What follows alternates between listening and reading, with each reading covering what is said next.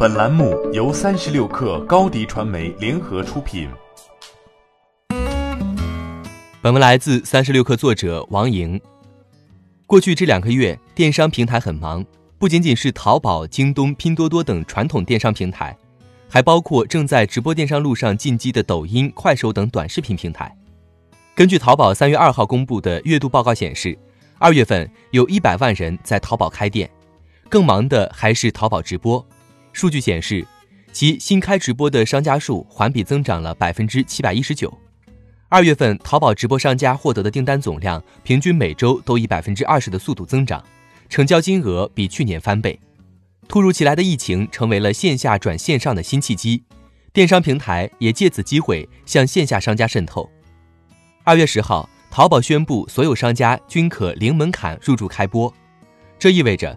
只要商家想直播就有机会，一个月内有一百多种职业转战淘宝直播间，二十一位明星开云演唱会，一天之内一万农民开播卖菜，布达拉宫也进行了首次直播。但争夺线下商家的可不只有淘宝，抖音、快手等平台也加入了这一混战之中。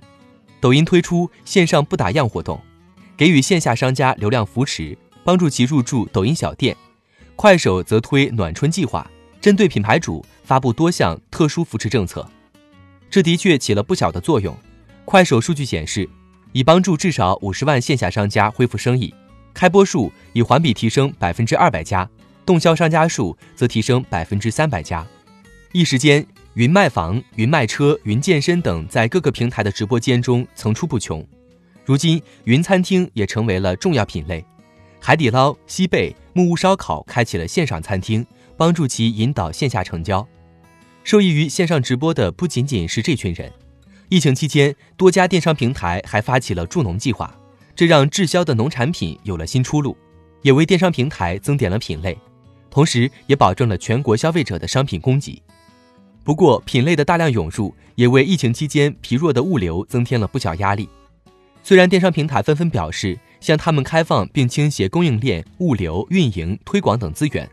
但有消费者告诉三十六氪，其在春节期间拍下的其他零食产品至今还未收到货，快递显示到了县城，但就是送不到手中。